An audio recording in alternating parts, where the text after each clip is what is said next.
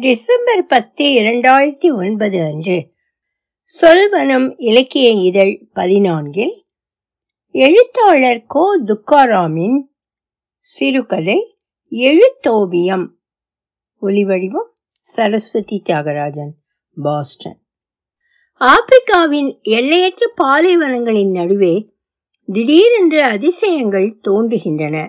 உள்ளே ஓடும் நதி கசிகிறது என்பார்கள். சிலர் ஆண்டவனின் அருட்கொடை என்பார்கள்.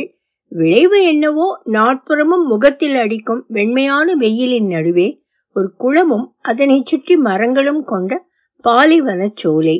குளம் பெரியதாகவோ அல்லது ஆழமானதாகவோ இருந்துவிட்டால் அதனை சுற்றி நகரம் உண்டாகி விடுகிறது. நகரத்தில் மக்கள் நெருக்கமும் உண்டாகி விடுகிறது. குளம் போதாமல் ஆகிவிடுகிறது அடர்ந்த வீடுகளுக்கு நடுவே குறுகிய ஓடை போல தெரு ஓடுகிறது. இந்த பக்கத்து ஜன்னலிலிருந்து கையை நீட்டினால் எதிர்ப்புறத்தில் உள்ள வீட்டை தொட்டுவிடலாம் மேலே நிழலாக துணிப்படுதா அது போன்றதொரு தெருவில்தான் ஜன்னம் பிறந்தான். ஜன்னம் பிறக்கும்போது ஜன்னத்தின் அம்மா வேஜன் வேதனையில் துடித்தாள். காரணம் வலி அல்ல. தனக்கு இன்னொரு குழந்தை பிறக்கப் போகிறதே என்றுதான் துடித்தாள். மசாஜ் மூலமாக கர்ப்பத்தை கலைக்கும் முயற்சியில் வலி தாங்க முடியாததால் பிறந்ததும் கொண்டு விடுகிறேன் என்றுதான் அவள் தன்னைத்தானே தேற்றிக் கொண்டாள். நீ ஒரு மடச்சி என்றாள் வேஜனின் அத்தை ருக்மா. இருந்துட்டு போறேன். நீ கொஞ்சம் வாயை மூடிக்கொண்டிரு என்று கத்தினாள் வேஜன். வேஜனின் கைகளில் இருந்த மணல் வழிந்தது. இறுக பிடிக்க கொடுத்திருந்த துணி மூட்டை கிழிந்து தரையெங்கும் பரவியது. அந்த மணல் அந்த தரையில் ஓவியங்களை தீட்டியது. அவை ஜன்னம் இறக்க மாட்டான் என்று கட்டியம் கூறின. அதே போல ஆயிற்று. கர்ப்பத்தை கலைக்கும் முயற்சியில் அவனது கைகள் பாதிக்கப்பட்டிருந்தன. ஆனாலும் வேஜன் அவனை பார்த்ததுமே அவனை தன்னால் கொல்ல முடியாது என்று அறிந்து கொண்டாள். வரைந்தது போன்ற அந்த கண்கள் அவளையே உற்று பார்த்தன. நெஞ்சாறு அணைத்து கொண்டாள். ருக்மா ஒரு திருப்தியுடன் வெளியே சென்றாள். ஜன்னம் வளரும் போதே கைகளில் சுண்ணக்கட்டிகளோடு அலைந்தான். தவழும் போதே கிறுக்கினான். ஐந்து வயதிலேயே தன் அம்மாவின் முகத்தை அழகாக தரையில் வரைந்து வைத்திருந்தான். ஜன்னத்தின் அப்பா ஹூகாக் வந்தபோது ஜன்னத்தை பெருமையுடன் அறிமுகப்படுத்தினாள். வேஜன் அவன் வரைந்த படத்தை அழிக்காமல் வைத்திருந்தாள். இரண்டு மாதமாக ஹூகாகின் முகம் பெருமை பூத்தது. மறுவினாடி கருத்து சுருங்கியது. இது தவறு என்றான்.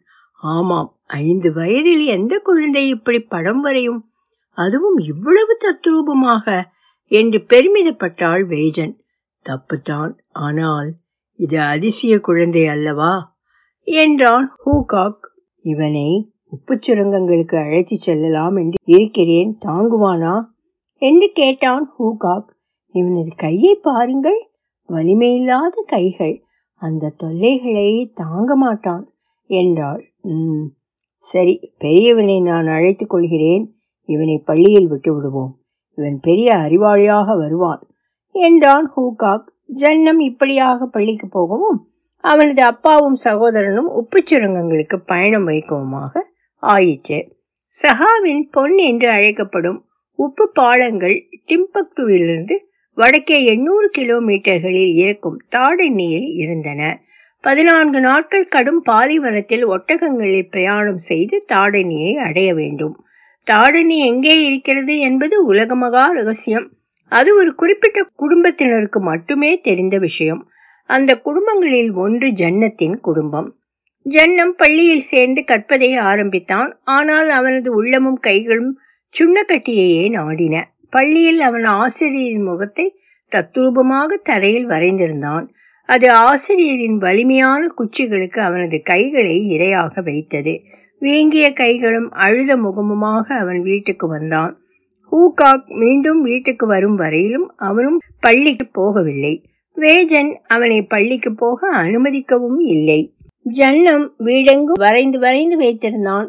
அடுத்த வீட்டு சிறுமி ருக்மா ருக்மாவின் சிறு குழந்தை அந்த குழந்தையின் முகத்து குதூகலம் அனைத்துமே அந்த வீட்டில் ஓவியங்களாக பொங்கி ததும்பி இருந்தன. உப்பு சுரங்கங்களிலிருந்து திரும்பி வந்த ஜன்னத்தின் அப்பா ஹூகாக் அவற்றுக்காக பெருமைப்படவில்லை. அவனை அழைத்து சென்று பள்ளிக்கு போனான்.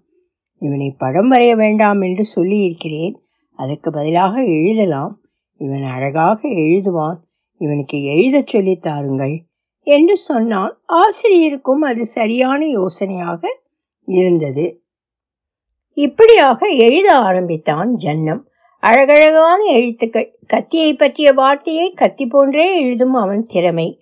திராட்சை குலைகள் என்ற வார்த்தையை திராட்சை குலைகளாகவே வடித்தெடுக்கும் அவனது கைகள். வீட்டுக்கு வந்ததும் சுவரெங்கும் மறுபடி அவனது கைகள் முகங்களை அவற்றின் தவிப்புகளை அழுகைகளை மகிழ்ச்சியை தேஜஸை வரைய துடித்தன. அவனது ஆசிரியர் அவன் வீட்டுக்கு வருகை தரும் வரை. வீடு நிறைந்த முகங்களை பார்த்த ஆசிரியர் இவன் பாவியாகவே படைக்கப்பட்டிருக்கிறான் என்று சொன்னார். வேஜன் துடித்தாள். அவனை பாவியாக்கியது நானே என்று அவள் உள்ளம் துடித்தது. இவன் இனி பள்ளிக்கு வரக்கூடாது என்றார் ஆசிரியர். ஹூக்கா கவலைப்படவில்லை. என்னோடு துணைக்கு சுரங்கங்களுக்கு வா என்றான். ஜன்னம் தன் தந்தையோடும் தன் சகோதரனோடும் உப்பு வியாபாரிகளுடன் தாழனிக்கு கிளம்பினான். அது ஒரு ரகசிய பாதை. அந்த பாதை நேராக தாடனிக்கு போவதில்லை. அவர்கள் அதற்கு நேர் எதிர் திசையில் செல்வார்கள். அங்கு இரண்டு நாள் தங்குவார்கள். அங்கிருந்து மற்றொரு நகரத்துக்கு செல்வார்கள். அங்கிருந்து பாலைவனத்துக்குள் நுழைவார்கள். பாலைவனத்துக்குள் நுழைந்ததுமே அவர்கள் நேராக தாடனிக்கு போய்விடுவதில்லை. வழியில் இருபதுக்கும் மேற்பட்ட தங்குமிடங்கள் இருக்கின்றன. மறைவான தங்குமிடங்கள் ஆனால் பல நூறு மைல்கள் தொடர்ந்து தெரியக்கூடிய நீண்ட பாதைகள். யாரேனும் பின்தொடர்ந்தால் உடனே தெரிந்துவிடக்கூடிய பாதைகள். ஒவ்வொரு மறைவிடத்திலும் படங்களை வரைந்திருந்தான். திட்டுபவரோ தடை செய்பவரோ யாரும் இல்லை. சுரங்கங்களை கண்டறிய பலர் பின்தொடர்ந்திருக்கிறார்கள். அடையாளம் காணப்பட்டு கொல்லப்படுவார்கள். சுதந்திரமான பாலைவனத்தில் அவர்களது எலும்புகள் அங்கங்கு கிடைக்கும். சுரங்கங்கள் குடும்ப சொத்து அவற்றை பாதுகாப்பதும் அவற்றின் இருப்பிடத்தை பாதுகாப்பதும் குடும்ப சொத்தை பராமரிப்பது போன்றது. அதோ பார் நட்சத்திரங்களை அவற்றை நமக்கு வழிகாட்ட இறைவன் படைத்திருக்கிறான் என்றான் ஹூகாக். ஆனால் நட்சத்திரங்களை கோர்த்து முகங்களை உருவாக்கி கொண்டிருந்தான் ஜன்னம். நட்சத்திரங்கள் அவனை கண் சிமிட்டி விழித்து சிரித்தன. இதுவும் அதுவும் சேர்ந்து பட்டமானது. அதுவும் அதுவும் சேர்ந்து காலானது. இன்னும் சில நட்சத்திரங்கள் சேர்ந்து நெஞ்சானது. நட்சத்திரங்களில் நிமிர்ந்து நின்று சிரித்தான் ஒரு வேட்டைக்காரன். வேட்டைக்காரனின் காலிலிருந்து புழுதி கிளம்பியது எதிரிகள் வரார்கள் என்று பரபரத்தான் ஹூகாக் வியாபாரிகளின் படை தயாரானது. கண்ணிமைக்கும் நேரத்தில் அங்கு ஒரு போர் மூண்டது. கிராங் கிராங் என்று கத்திகள் மோதின கடுமையான வலியின் கதரும் மனிதர்களின் ஓலம் காற்றை கிழித்தது. ஜன்னத்தின் சகோதரன் அவனை இழுத்துக்கொண்டு பள்ளத்துக்குள் புகுந்தான். ஹூகாக் நேர் சென்று மோதினான். யாரோ அவர்களை தள்ளிவிட்டார்கள். மேலே துணி விழுந்து மூடியது அத்துடன் துணியை இழுத்து நிறுத்தியிருந்த கம்புகளும் அவர்கள் தலையில் மோதின. ஜன்னம் விழித்து பார்த்தபோது துணி அவர்களை மூடியிருந்தது. அருகே இரத்தப்பெருக்கில் ஜன்னத்தின் சகோதரன் கிடந்தான். அவனிடமிருந்து ஓடியிருந்த ரத்தம் செம்மலர் போல விரிந்து குவிந்திருந்தது. ஜன்னம் தன் சகோதரனை எழுப்பினான். அவன் எழுந்திருக்கவில்லை. எழுந்து நடந்தான். வெகு தூரத்தில் தனது தந்தையை கண்டான். நெஞ்சு கிழிந்து மல்லாந்து கிடந்தான் ஹூகாக். அழவோ அல்லது அதிரவோ தெரியாமல் அவன் திரும்பி நடந்தான். இவனொத்த சிறுவர்கள் பலர் இறந்து கிடந்தனர். மீண்டும் துணிகளுக்கு நுழைந்து அங்கேயே கிடந்தான். இரவு வந்தது. வேட்டைக்காரனை தேடினான். இன்றிரவு வேட்டைக்காரன் சற்றே நகர்ந்து நின்றிருந்தான். வேட்டைக்காரன் பட்டத்தை தேட கை நீட்டிய திசையில் நடக்க ஆரம்பித்தான். விழியும் நேரத்தில் சரியாக முந்தைய மறைவிடத்தை அடைந்திருந்தான் ஜன்னம். அங்கு குளிந்து மறைந்து படுத்தான். வேட்டைக்காரன் காட்டிய வழியே அவன் நகரத்தை அடையும் போது தளர்ந்து துவண்டிருந்தான். அவனது தாயை அடையும் போது ஒரு மாதம் ஆகிவிட்டது. வழியெங்கும் எத்தனையோ தாய்கள் சகோதரிகள் அவனுக்கு உணவளித்தனர். அவர்களது கனிவையும் அன்பையுமே அவன் அவன் உண்டான். வீடு பாழடைந்திருந்தது. வீட்டின் முகப்பில் ஒரு பிச்சைக்காரன் உட்கார்ந்திருந்தான். அடுத்த வீட்டு பெண் அவனை அடையாளம் கண்டுகொண்டு அவனை தன் வீட்டுக்கு இழுத்துச் சென்றாள். ருக்மாவிடம் போய்ச் சொல். ஜன்னத்து வந்துவிட்டான் என்று என்றாள் அவள். அந்த பெண் குதித்து சென்றாள். உன் அம்மா நீங்கள் எல்லோரும் கொல்லப்பட்டு விட்டீர்கள் என்ற செய்தி கேட்டதுமே மார்வெடித்து இறந்து போனாள். இளம் பருவத்தினான ஜன்னம் அன்றுதான் இரண்டு மாதத்திய சோகத்தினை உடைத்து கண்ணீர் கொப்பளிக்க நெஞ்சில் அரைந்து அழுதான். அவனது கண்களிலிருந்து ஓடிய கண்ணீர் தரையை நனைத்து ஆறானது. ருக்மா வந்து அவனை அழைத்துச் சென்றாள். ஒரு துணிச்சீலையை வாங்கி கொண்டு வந்து கொடுத்தாள் ருக்மா. அதில் தன் தாயின் முகத்தை வரைந்தான். ஒவ்வொரு நாளும் அந்த சீலையில் அவனுக்கு உணவளித்த ஒவ்வொரு பெண்ணின் கனிவும் கருணையும் அதில் சேர்ந்தது. பள்ளி ஆசிரியர் மீண்டும் வந்து அந்த துணிச்சீலையை கிழித்து போட்டுவிட்டு அவனை அழைத்து சென்று எழுத வைத்து கொண்டார் அதை தடுக்க ருக்மாவால் முடியவில்லை. ஒவ்வொரு நாளும் அவன் முழு புத்தகத்தையும் எழுதி தர வேண்டும். தினந்தோறும் தினந்தோறும் எழுதியதையே எழுதி தர வேண்டும். அதில் மாற்றங்களோ வேலைப்பாடுகளோ சிறிதும் இருக்கக்கூடாது. ஆனால் அவனோ தனியே இன்னொரு புத்தகம் எழுதி வந்தான். அந்த புத்தகத்திலும் எழுத்துக்களே இருந்தன. அந்த எழுத்துக்களில் ஓவியம் இருந்தது. அவன் வளைத்து எழுதிய எழுத்துக்களில் படங்கள் தோன்றியிருந்தன. அந்த படங்களில் வேஜன் வந்தாள் ருக்மா வந்தாள் அவனது அப்பா அவனது சகோதரன் வந்தார்கள். அந்த பக்கங்களில் அவன் பள்ளிக்கு சென்று படித்தது இருந்தது. அங்கு வரைந்த ஓவியம் இருந்தது. அந்த ஓவியங்களுக்காக துரத்திய ஆசிரியர் இருந்தார். அந்த ஆசிரியரிடமிருந்து தப்பிய இவனே இருந்தான். பாலைவனம் வந்தது. உப்பு சுரங்கங்களுக்கான பாதை வந்தது. பாதைகளில் பயணம் வந்தது. பயணத்தில் இரவுகளில் வேட்டைக்காரன் வந்தான். வேட்டைக்காரனின் கால்களில் புழுதி வந்தது. புழுதியிலிருந்து போர் வந்தது.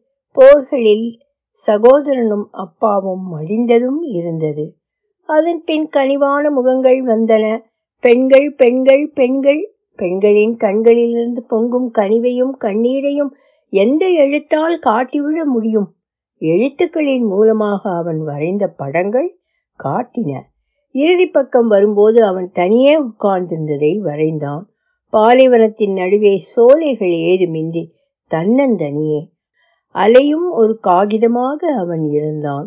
காகிதத்தின் நடுவே படமாக அவனது முகம் இருந்தது. அதுவும் எழுத்துக்களாக. அப்போதுதான் ஆசிரியர் உள்ளே வந்தார். முடித்தாயிற்றா? என்றார். அங்கு ஒரு புத்தகம் மட்டுமே இருந்தது. அந்த புத்தகத்தின் கடைசி பக்கத்தில் அவன் இருந்தான். அவன் தன்னை குனிந்து பார்க்கும்போது எழுத்துக்களாகவே இருந்தான். வெறும் எழுத்துக்கள். கையை இழுத்து தள்ள முயற்சி செய்தான். காகிதம் அவனை எதிர்த்து தள்ளியது. அருகே இருந்த எழுத்துக்கள் நகர்ந்தன. ஆசிரியர் வந்து அந்த புத்தகத்தை எடுத்தார். அவருக்கு அந்த நுண்ணிய எழுத்துக்கள் தெரியவில்லை. இன்னும் படம்தானா என்று வீசி அடித்தார். நெருப்பில் விழுந்தது அந்த புத்தகம். அதிலிருந்து ஒரு காகிதம் மட்டும் பீந்து ஜன்னல் வழியே காற்றில் கலந்தது. ஒலிவடிவம் சரஸ்வதி தியாகராஜன் பாஸ்டன்.